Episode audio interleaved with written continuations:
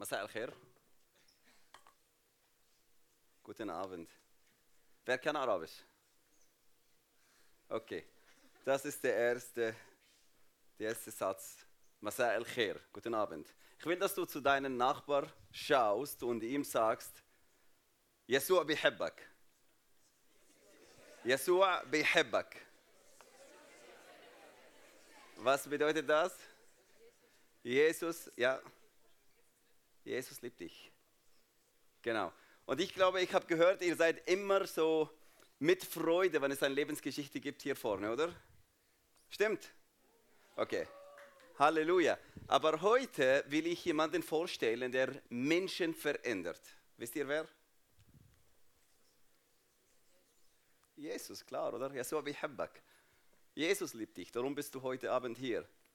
Und ich will das, dich einladen, dass du deine Hand, dein rechtes Hand, wo, wer hat ein rechtes Hand hier? Jeder, ich weiß. Okay, dein rechtes Hand, zeig es mir und nimm dein rechtes Hand und leg es auf deinem Herz und sag mit mir, Jesus, ich will dich heute Abend erleben. Ich will nicht der gleiche rausgehen, wie ich reingekommen bin. Du kannst es auf Schweizerdeutsch sagen, auf besseres Hochdeutsch, wie du möchtest. Aber am Ende, dass Jesus dich heute Abend begegnet, das ist mein Anliegen. Auch wenn du von, an nichts erinnerst, von das alles, was ich erzählt habe, hast du nichts verpasst. Aber wenn du Jesus verpasst hast, dann hast du viel verpasst. Meine Geschichte beginnt in Jordanien. Oder vorher, oder? Sie, aha, Moment, sorry.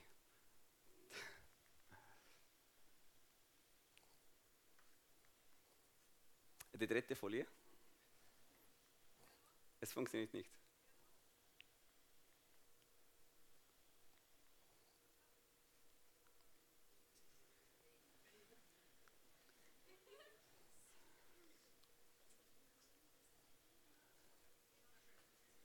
Genau. So, ich bin Palästinenser, aber nicht in Palästina aufgewachsen, nicht in Israel aufgewachsen, sondern in Jordanien. Jordanien, warum? Weil 1967 meine Familie geflüchtet von Jerusalem nach Jordanien. Ich bin zweimal in meinem Leben geflüchtet. Zweimal, nein. Erstens mein Vater, mein Großvater. Ich bin als Flüchtling in Jordanien aufgewachsen, als Palästinenser in Jordanien. Und, ähm, und das ist passiert genau wegen dem Krieg 1967. Und so meine Familie ist geflüchtet nach. Kennt ihr, wo Betrasch ist? Klar, oder? Ja, genau, sie sagt. Alle wissen das genau. In Jordanien ist äh, Petra. So bin ich dort aufgewachsen, äh, in einem Asylantenzentrum, wo es 1968 ähm, eigentlich gebaut wurde. Da waren die Häuser erstens und dann wurden mit der Zeit gebaut. Eigentlich Zelten waren sie, dann so und dann so. So ich habe, mein Vater hat genau dieses Flüchtlingstrauma erlebt, als er Kind war und ich bin dort aufgewachsen und ich habe eigentlich nicht anders wirklich äh, gekannt, als nur in einem, im Ausland zu leben. Jordanien war nicht mein Heimatland für viele Jahre. Ich wünschte, jeder Palästinenser denkt, ich will mal zurück nach Hause. Es ist nicht mein Zuhause. Und viele Palästinenser sterben und sie sehen das nicht. Ich spreche jetzt nicht über politisch, aber das ist mein Leben. Ich wusste, ich habe alles, meine Familie hat alles verloren in Israel. Und ich bin als Flüchtling in Jordanien geboren. Ähm, musste ich damit rechnen, dass jederzeit dürfen wir zurückgehen, aber es ist nicht passiert, weil inzwischen etwas anderes in meinem Leben passiert. Ich bin Vater von fünf Kindern. Ich bin 38 Jahre alt. Ich bin ganz früh geheiratet. Wer ist 19 hier? Ja, es gibt einen Leiter, oder? Sicher. Mein Gebetspartner. Genau, er ist 19. So, ich bin mit 19 geheiratet. Das ist genau mein Vater Geschichte auch. Er ist mit 19 geheiratet und war stolz, dass seinen Sohn auch genau so heiratet. Und, ähm, aber vor das ich habe ein normales Leben gelebt, wie euch alle. 12 bis 16 Jahre alt war es, mal, war es meine Teenagerzeit. Ich hatte meine Freundin, ich habe mit einem, meinen besten Kollegen immer getroffen, wir haben Musik gehört, ähm, einfach alles Mögliche zusammen gemacht. Und einen Mal war ich bei ihm und er sagt, ich will zu Gebet gehen. Ich will zu einer Moschee gehen. Rufen wir, wir hören den äh, Imam oder Moschee rufen sie zum Gebet fünfmal am Tag und für mich habe ich es immer ignoriert, außer im Festen oder im Ramadan. Aber an dem Tag plötzlich sagt mein Kollege, ich will zum Gebet gehen und dachte ich, nein, hey, bleib hier, was, warum? Dann habe ich gehört, wie seine Mutter sagt, seine Schwester sagte, Mutter, Sultan hat meinen Bruder nicht gern, er nimmt ihn weg von Allah. Und das hat mich schockiert, weil jeder hat seinen besten Kollegen gern, oder? Und so ich, wollte ich das beweisen. Ich habe meine Hände gewaschen und sagte, ich gehe mit dir. Jetzt in der Moschee. Und so dort habe ich der Imam kennengelernt, der die Jugend einmal in der Woche gesammelt. Und durch äh, Smalltalk habe ich herausgefunden, dass er hat den, genau den gleichen schwierigen Familiennamen. Und äh, er kennt meine Familie, er ist ein Verwandte, weite Verwandte von uns. Und er hat mich zu diesem Jugendtreff am Abend eingeladen. Und ich habe mich geschämt, Nein zu sagen, so darum bin ich dorthin gegangen. Und er hat an diesem Abend über Gebet gelehrt. Wann man nicht regelmäßig betet, wird bestraft. Und dann hat er eine Vision, oder nicht eine Vision, einen, einen Besuch von Mohammed im Himmel, ähm, äh, wie sagt man das, gesagt, was, was Mohammed gesehen hat, erzählt, dass Mohammed einen Engel gesehen hat, der einen großen Stein nimmt es und werft es wo? Auf einem Kopf. Es tut mir leid, das ist wirklich, was wir gehört haben. Auf einem Kopf, als es verplatzt, kaputt gegangen, Gott hat es nochmal geschaffen und dieser Mann hat das wiederholt und wiederholt. Und Mohammed hat der Engel gefragt, wer ist der Person? Und dann hat er ihm erzählt, der hat nicht alle Gebete rechtzeitig gebetet. Er hat die Gebete nicht gebetet und darum für jedes Teil des Gebets wird er bestraft mit einem Stein. Und es ist am morgigen Gebet, es ist zwei Teile, Mittag ist vier Teile und dann kommt noch andere drei. Und ich habe nicht regelmäßig, ich habe nicht gebetet, fast nichts gebetet. Und für mich war es schockierend, weil ich dachte, so werde ich bestraft, wenn ich mal sterbe. Muss ihr bestraft, wenn ihr nicht betet? Nein, oder? Überhaupt nicht. Das ist ein Pluspunkt, dass du Christ bist.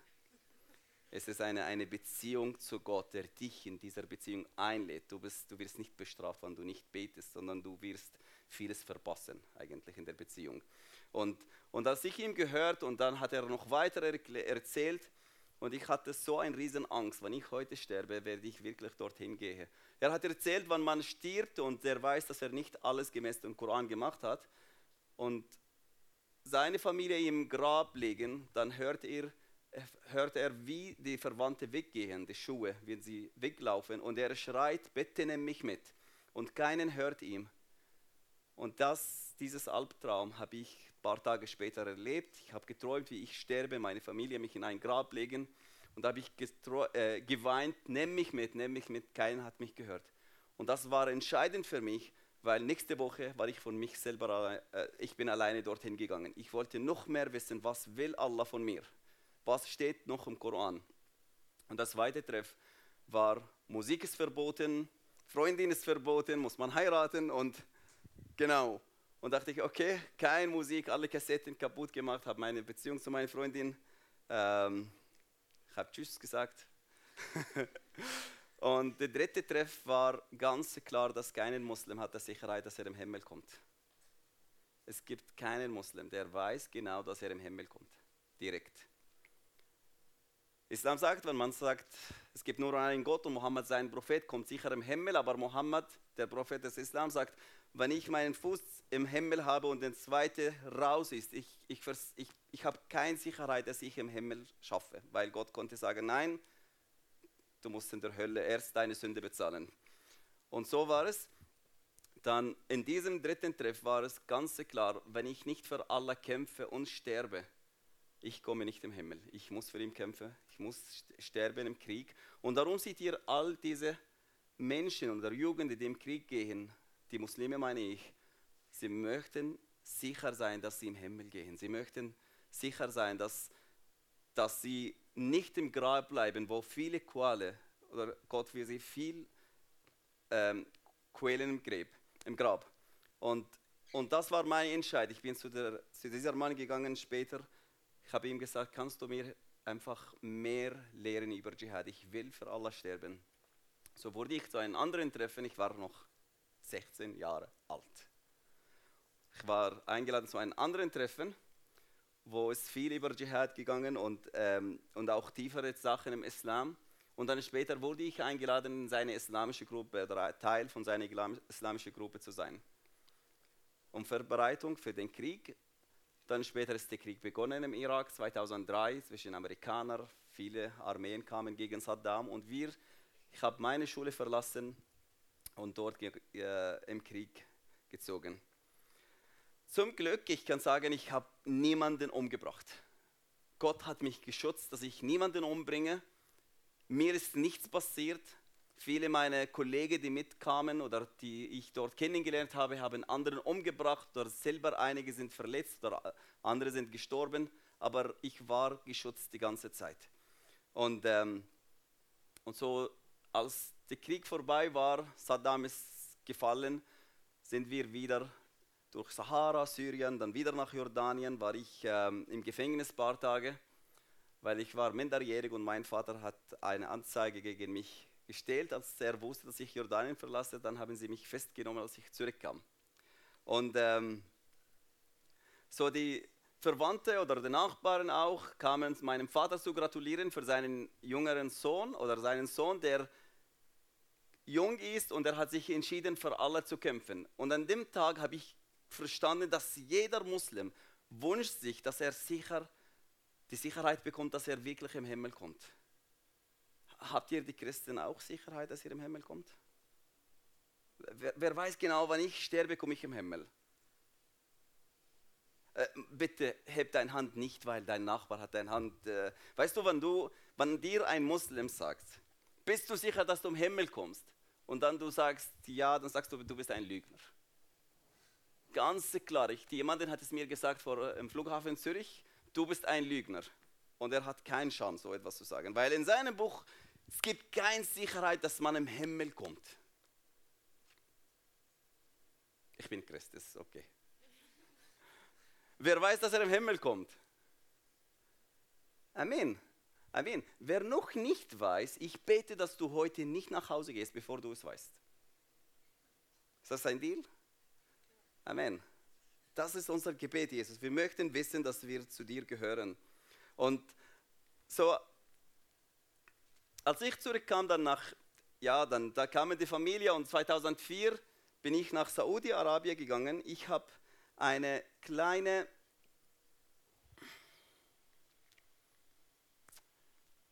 ich habe eine, eine kleine Pilgerreise gemacht und es war herrlich zu sehen, wie Hunderttausende, wahrscheinlich, man spricht über eine Million, die jedes Mal für Hajj oder für Umrah, dieses Pilgerreisen kommen.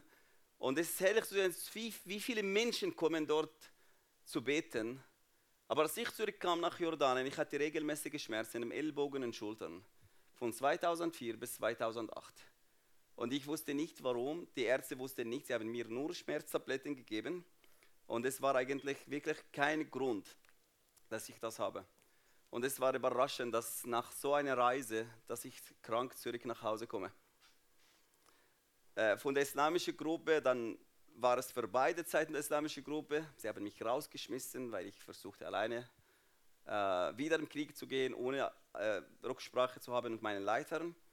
Ähm, mein Vater hat gedacht, vielleicht wenn ich heirate, eine auf Erde, dann vergesse ich die 72 im Himmel. Habt ihr die Geschichte von 72 Frauen im Himmel gehört? Wenn man für alle kämpft und stirbt, Allah belohnt ihn mit 72 jungen Frauen im Himmel. Für Teenager, das ist ein Traum, oder? Aber ehrlich gesagt für viele. Es ist nicht nur Teenager, die sich bombardieren oder im Krieg gehen. Es gibt auch viele erwachsene Leute, die gehen. Ähm, mit dem Sehnsucht, dass ihre Sünde vergeben werden, aber auch, dass Gott ihnen belohnt. Und 72 junge Frauen. Und dass sie auch im Himmel gehen, nicht im Grab bleiben. Und, äh, und so habe ich mit 19 Jahren alt geheiratet. Gott hat mir zwei Kinder gegeben, Miram und Miriam. Eine ist heute 17 Jahre alt, das zweite ist 16 Jahre alt. Und, ähm, und dann 2008 war dieses diese Begegnung, die mein Leben verändert hat. Ich war bei meinem Vater im Büro und dann gab es diese Christin und meinen Onkel. Und mein Onkel hat sie gefragt, warum konvertierst du nicht zu Islam? Was sagst du, wenn jemand dir sagt, hey, warum, warum bist du Christ überhaupt? Weil meine Eltern so waren, oder? Oder so sind. Und sie hat eine erschreckende Antwort gegeben. Sie sagte, wie kann ich Gottes Liebe verlassen und ein Betrüger folgen? Und er sagt, wie kannst du das auf unser Gott sagen? Dann hat sie einen Vers zitiert von Sura 9.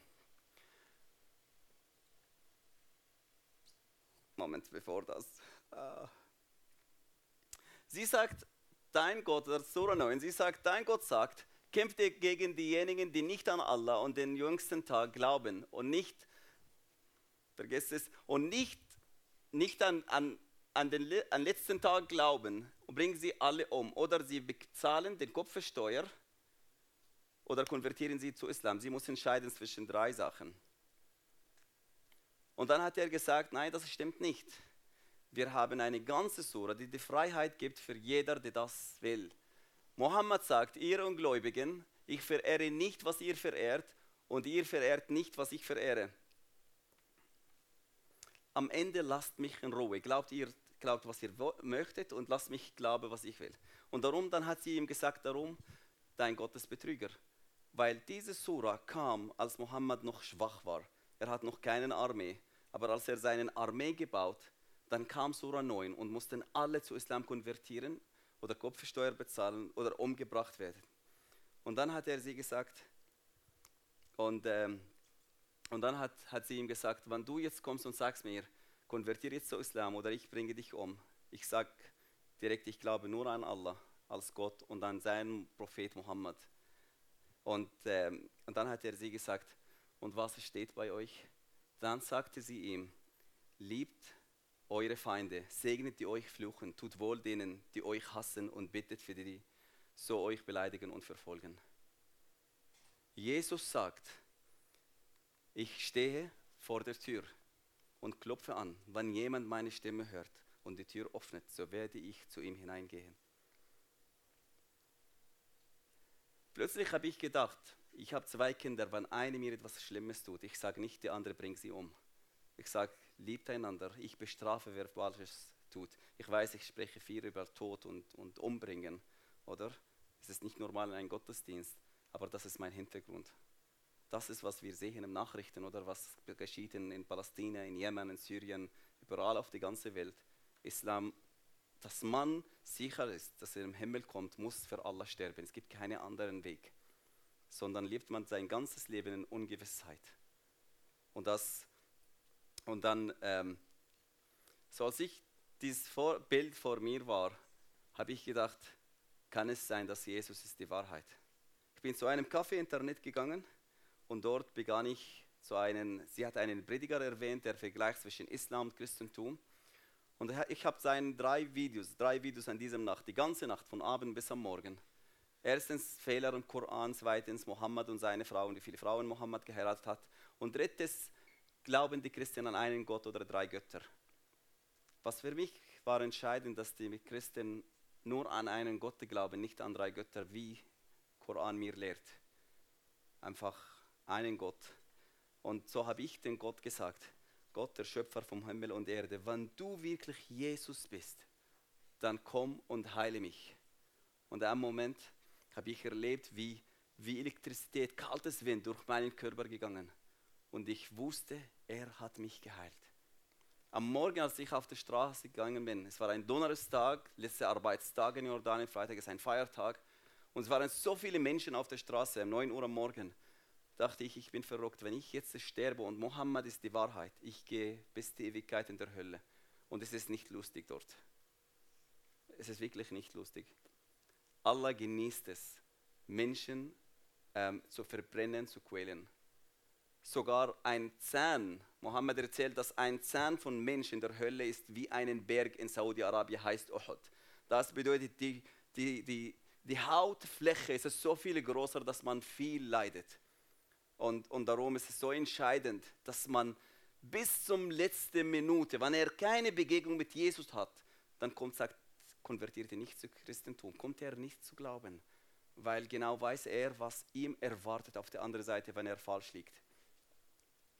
Und so habe ich dann bin ich nach Hause gegangen. Ich hatte ich habe ein paar Stunden geschlafen und dachte ich dann später, hey, wenn ich jetzt sterbe und es ist alles falsch, was ich gehört habe, dann gehe ich in der Hölle. War ich wieder in, dem Café-Internet die ganze Nacht, dann wieder am nächsten Tag, am dritten Tag und dann nach drei Tagen habe ich diese Frau angerufen und gefragt, wie kann ich Christ werden? Sie dachte, ich mache einen Witz. Sagt, nein, ich will wissen, ich will im Himmel gehen. Dann sagt sie, bete. Wie, wie kann ich beten? Soll ich meine Hände waschen, mein Gesicht, meine Füße, wie, wie Muslime sich erst waschen vor dem Gebet? Nein, sprich mit ihm dieses Zaubergebet. Kennt ihr das Zaubergebet? Ja, es gibt, äh, ja, es, meine Kinder sehen viel Serien mit Zaubersachen und ja. Darum sage ich Zaubergebet, weil als ich dieses kleine Gebet gebetet, ich habe gespürt, erstens habe ich gesehen vor meinen Augen, wie einfach Sünde, die ich gemacht in, in meinem Leben, Sachen, die ich in aller Namen gemacht habe, sehe ich sie als Film vor meinen Augen und mich gar nicht zu weinen, zu heulen für meine Sünden. Und dann erlebte ich, wie Gott spürte seine Liebe und ich wusste, er liebt mich. So, schau zu deinem Nachbar, sag ihm, Jesus liebt dich. Und das ist tatsächlich, ich spürte, wie Jesus mich liebt und ich wusste, wenn ich heute sterbe, komme ich im Himmel, hat mir das keinen Christ erzählt. Ich wusste nicht, dass es überhaupt gibt, dass man weiß, dass man im Himmel geht, wenn er an Allah gibt es das nicht. Als Muslim habe ich mein ganzes Leben, bis dieses, ich war 21 Jahre alt, ich wusste nicht, dass ich im Himmel komme. Und, und was ich erlebt, ich spürte Gottes Kraft wie Elektrizität durch meinen Körper. Das war das zweite Mal, wo ich Gott erlebt, physisch. Ich wusste, er hat mich geheilt, erstens. Und dieses Mal, ich wusste, ich komme im Himmel, ich gehöre zu ihm. Und ich hatte so eine übernatürliche Liebe für die Menschen. Ich, ich, gang, äh, ich ging dann später durch Verfolgung, meine Wohnung wurde zerstört von meinem Schwiegervater, meine Kinder wurden weggenommen, meine Frau. Ich bin geflüchtet nach Syrien. Für sechs Monate oder sieben Monate habe ich dort gelebt. Am zweiten Monat, zweiten Monat nachdem ich zu glauben kam, ein, mein jüngerer Bruder kam auch zu glauben. Er kam zu mir nach Syrien, sein Nachbarland im Norden von Jordanien. Und, ähm, und dann später, nach sieben, sechs, sieben Monaten, haben wir entschieden, wir gehen nach Jordanien zurück. Es ist schwierig zu leben dort. Als wir zurückkamen nach Jordanien bei meinen Eltern, ähm, habe ich meine Frau angerufen. Ich bin bei meinem Vater jetzt zu Hause. Kommt zu mir mit meinen Kindern. Sie kam. Und als ihre Familie das erfahrt, erfahren haben, sie haben sie bedroht mit dem Tod. Wenn du, wenn sie da bei dir bleibt, sie wird sterben. Und dann war ich konfrontiert mit, wenn ein Muslim seinen Glauben verlässt, sein Ehevertrag ist ausgelöst automatisch. Sie ist nicht mehr seine Frau. Es ist kein Bund, sondern nur einen Vertrag. So, ähm, mein Vater hat sie, äh, die Familie haben sich getroffen, sie haben mit dem äh, äh höchsten islamischen Institut telefoniert. Wie sieht es aus, aus? Sie ist nicht mehr seine Frau. So hat mein Vater sie zu einem Onkel gebracht und Geschichte kurz, nach einem Monat haben wir uns getroffen. Sie wollte mal in eine Gemeinde reinschauen. Und dann mein Vater hat angerufen und sagt, ihr Vater sucht sie, sie muss nach Hause gehen. Ähm, habe ich sie geschickt nach Hause. Dann schickt sie mir eine Nachricht und sagt, ich habe Angst, dass mein Vater mich umbringt. Ich habe sie zurückgeschrieben, sei nicht dumm, kein Vater bringt sein, seine Tochter um. Und zwei Stunden später hat mir mein Vater telefoniert, angerufen und sagt, du hast sie umgebracht, sie ist gestorben. Ihr Vater hat sie mit einem Messer attackiert, sie ist unterwegs zum Spital gestorben. Und dann kommt mein Vater und sagt, wenn du einen Mann bist, dann sagst du, dass du Muslim bist. Sie werden dann ihn ähm, bestrafen, mit dem Todesstrafe bestrafen. Und in dem Moment kommt Gott und zeigt mir die Hände meines Schwiegervaters voll Blut. Und ich habe ihm gesagt, es kommt ein Tag, wo er seine Hände mit dem Blut sieht und an dem Moment braucht er Jesus. Das war nicht ich. Vergeben oder, oder äh, für dich selber nicht zu rächen, es gibt, das gibt es nicht in unserem Buch, äh, äh, Wörterbuch ähm, als Araber und als Muslime. Wir rächen uns, es ist ganz schnell mit Tod, ganz schnell mit Wut. Aber an dem Moment, was der Heilige Geist mir gezeigt, es kommt ein Moment, wo er selber sich wünscht, den Vergebung. Und ich habe meinem Vater gesagt, und ich bete, dass er Jesus kennenlernt. Und ich habe mich entschieden, nein, ich gehe weg von Jordanien. Mein Bruder hat mich gefolgt und ich habe dann mein Zeugnis in einem Fernseher erzählt, wie das alles zusammen passiert. Und ähm, dann hat mein Vater mich angerufen und dann sagt nach diesem Fernsehinterview und sagt, die Menschen haben es aufgenommen, verteilt als Schande für dich, wo wir wohnen. Und dann hat er gesagt, hey, Menschen sagen, dass du Haus, Auto und Geld bekommen hast, 50.000 Dollar, damit du deinen Glauben verleugnest. Und dann habe ich ihm gesagt, ähm, das, das stimmt nicht. Und wir haben an dem Tag, an dieser Zeit, in dieser Zeit haben wir auf einem Teppich in einer Kirche in Südtürkei geschlafen, ich und mein Bruder. Und wenn es so kalt, haben wir den anderen Teppich von der anderen Zimmer genommen. Es gab, das, das war unser Leben. Und dann sagt mein Vater, und wo ist Jesus? Du sagst, dass Jesus Gott ist.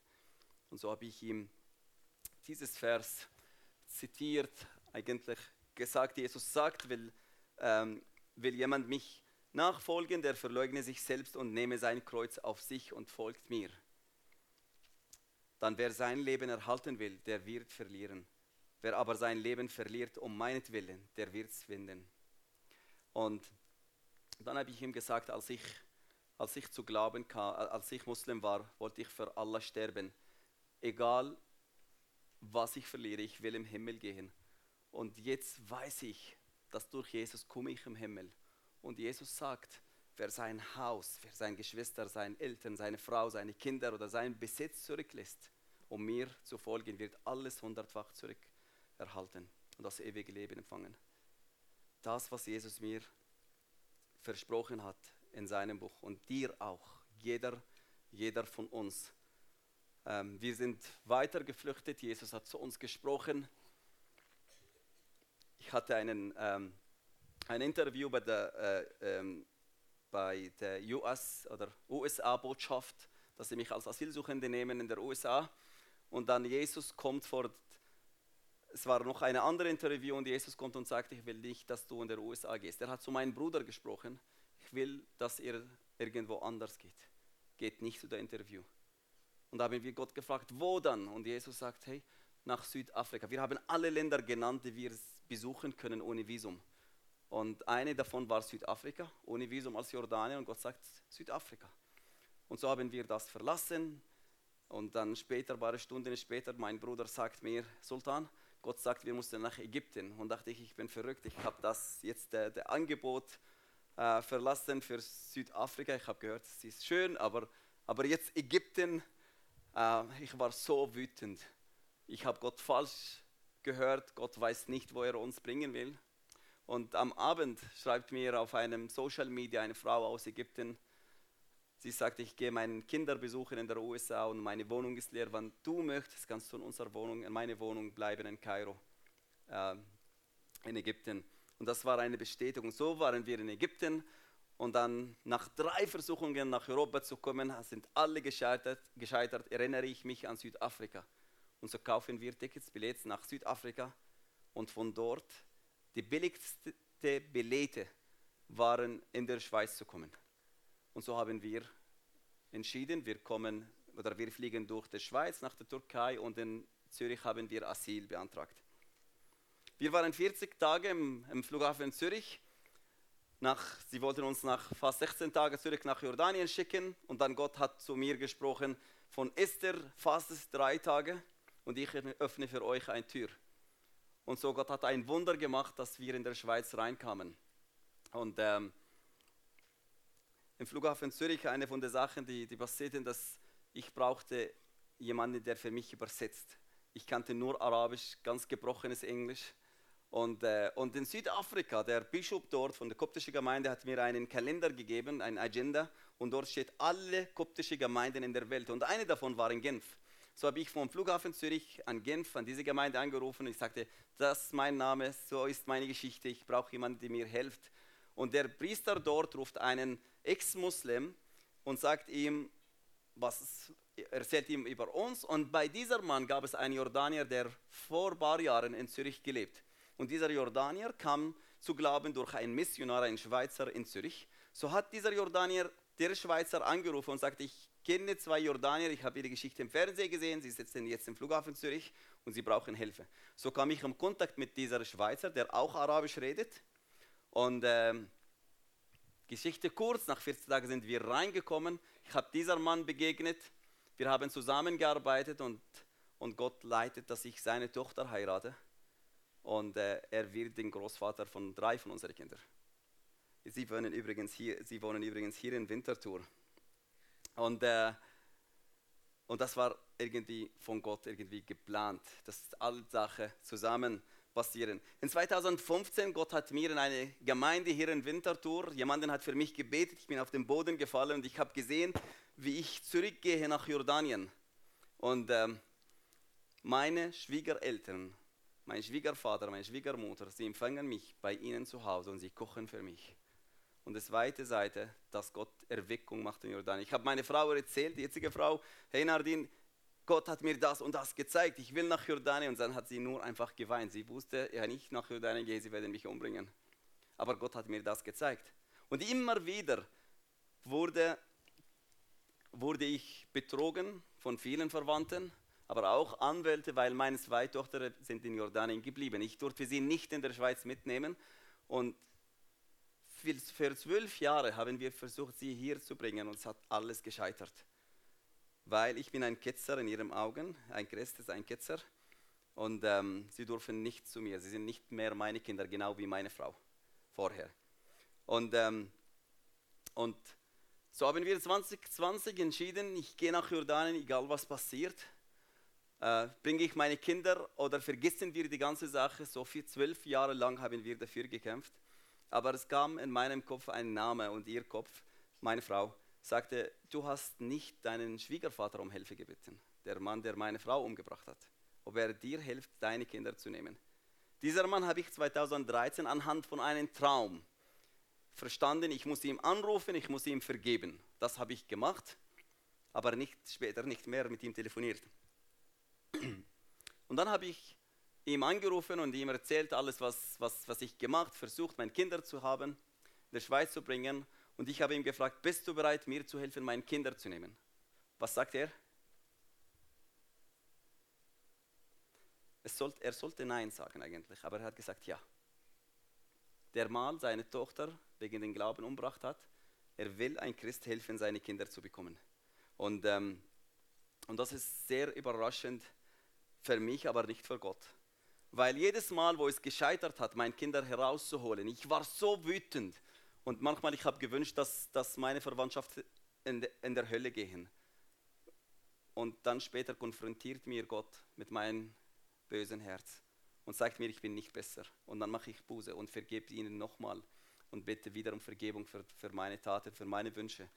Und am Ende, tatsächlich war ich bei ihnen, bei ihnen zu Hause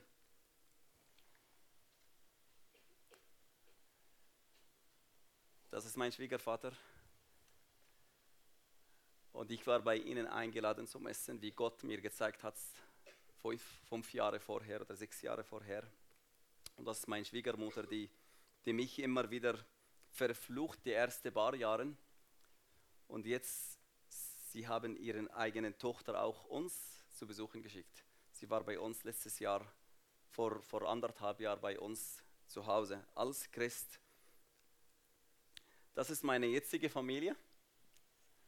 Sind ein bisschen jetzt ein, ein Jahr älter.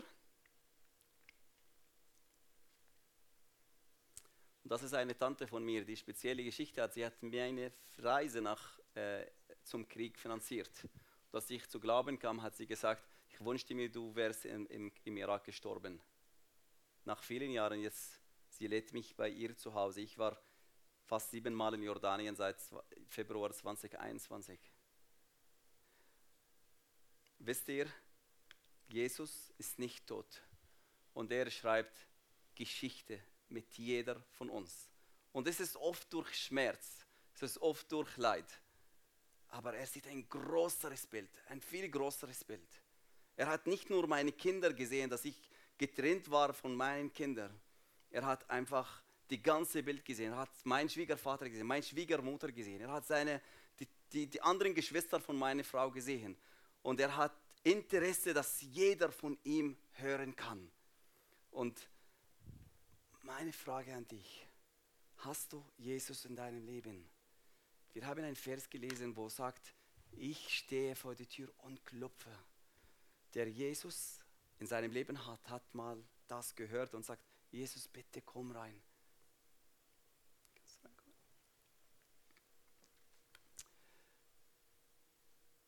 Aber ich glaube, dass Gott heute auch klopft auf deinem Herz. Wenn du Jesus noch nicht in deinem Herz hast, wenn du noch nicht weißt, dass du im Himmel kommst. Ich will dich einladen, mit mir aufzustehen. Ist das okay? Kannst du mit aufstehen? Und ich bitte dich, dass du deine Augen schließt. Wisst ihr, dass es ein Moment zwischen dir und Jesus ist? Es ist nicht zwischen dir und deinem Nachbar, sondern wirklich zwischen dir und Jesus. Und Heiliger Geist, wir laden dich ein, wir laden dich in diesem Zimmer hier. Komm, Heiliger Geist, im Ort. Ich danke dir, Jesus, für jeder, der vor dir steht. Du siehst die Herzen drin. Du siehst den Schmerz. Du siehst Ablehnung. Du siehst alles, was jeder durchgemacht hat. Und du bist der Einzige, der Antwort hat auf all Fragen. Der Heilige Geist, ich bitte, dass du kommst, dass du die Herzen berührst. Und es ist die Frage nochmal in deinem Herz. Bist du sicher, dass du im Himmel kommst? Wenn du nicht sicher, dass du im Himmel kommst, sag es Jesus. Weißt du, dieses Saubergebet war ganz einfaches Gebet, aber ich habe es gemeint von ganzem Herzen. Ich will im Himmel kommen. Ich will in Beziehung sein mit Gott. Und wenn du noch nicht weißt, dass du im Himmel kommst, heb deine Hand hoch. Darum habe ich gesagt, alle den Augen geschlossen. Wenn du nicht, nicht weißt, dass du im Himmel kommst, heb deine Hand hoch. Ich will mit dir beten.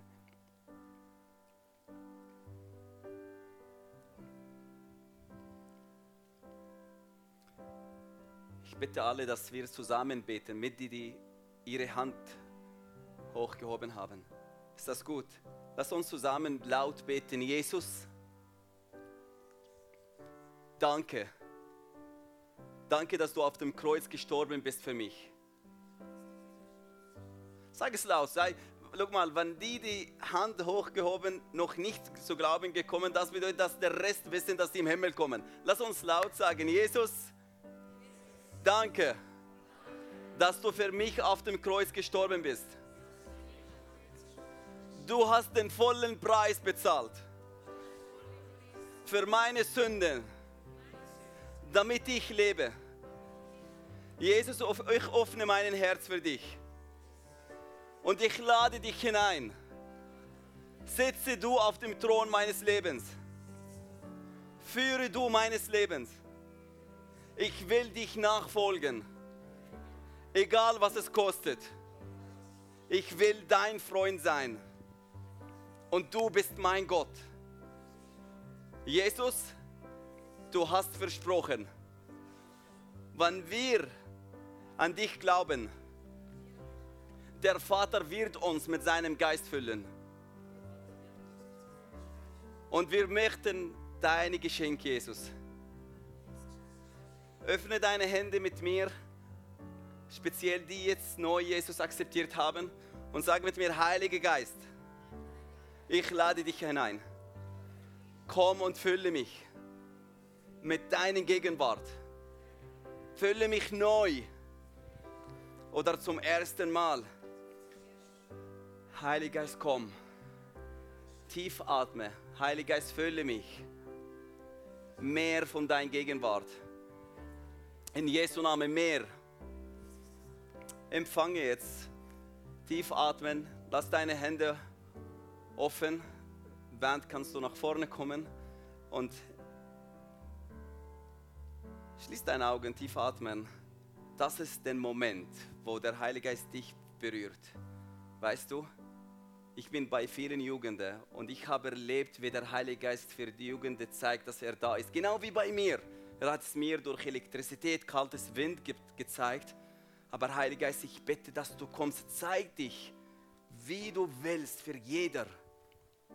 Vielleicht durch Kälte, vielleicht durch Wärme, vielleicht durch ein übernatürliches Shalom, Friede in deinem Herz. Oder vielleicht sogar durch Feuer es gibt Jugende, die manchmal äh, beginnen zu schwitzen von der Kraft, von dem Feuer, die auf ihnen kommt. Wann das, wann das bist du, wenn du spürst, dass der Heilige Geist bei dir etwas am tun, empfange weiter, nimm weiter. Vielleicht Elektrizität, es spielt keine Rolle. Vielleicht fühlst du, ich kann nicht mehr aufstehen. Das ist ein Liebeszeichen. Ich fülle dich. Vielleicht denkst du, ich will weinen. Halt es nicht zurück. Das ist dein Moment, wo dein Leben später beträgt, wo dein Leben verändert. Genau als ich 16 Jahre alt, als ich Gott erlebt habe, war es alles billig, wenn ich es mit ihm vergleiche. Und Heiliger Geist, ich danke dir für all meine Geschwister, die hier sind. Und ich bete, dass du kommst mit deinem Feuer, mit deinem Shalom, mit deiner Liebe Fülle sie neu. Heiliger Geist, ich danke dir, dass dieser Generation mit Mut mit dir auf der Straße geht, in der Schule geht und er stolz, dass er dich kennt, dass er mit dir in diesem Leben läuft. Und es ist nicht egal, was in der Vergangenheit passiert, dass sie alle einfach vergeben, die sie was getan haben. Jesus, ich bete für übernatürliche Freude. Freude, dass sie mit dir leben. Und Heiliger Geist, bestätige für jeder auf deinen Art, dass er zu dir gehört. Heiliger Geist, ich danke dir, dass keiner in diesem Saal nach Hause geht, wie er kam, sondern jeder geht verändert in Jesu Namen. Jeder, die Menschen sehen ihn anders, sagen, was ist in dir neu? Heiliger Geist, du bist Realität, es ist keine Fantasie. Du bist eine Person. Gott in Person kommt und wohnt in dir heute wenn du ihn eingeladen hast, Gott Person, seinen Person kommt und wohnt in dir. Du bist nicht mehr leer, sondern voll mit seinen Gegenwart. In dieser Anbetung jetzt, du kannst weiter empfangen. Es ist nie vorbei. Sogar in deinem Bett, wenn du nach Hause gehst, du kannst legen und sagen, Heiliger Geist, mach weiter. Ich liebe dich. Jesus hat gesagt, am Anfang hast dein Nachbar zu dir gesagt, Yeshua Hebbak. Es ist deine Antwort jetzt hier, um zu sagen, Jesus, ich liebe dich auch.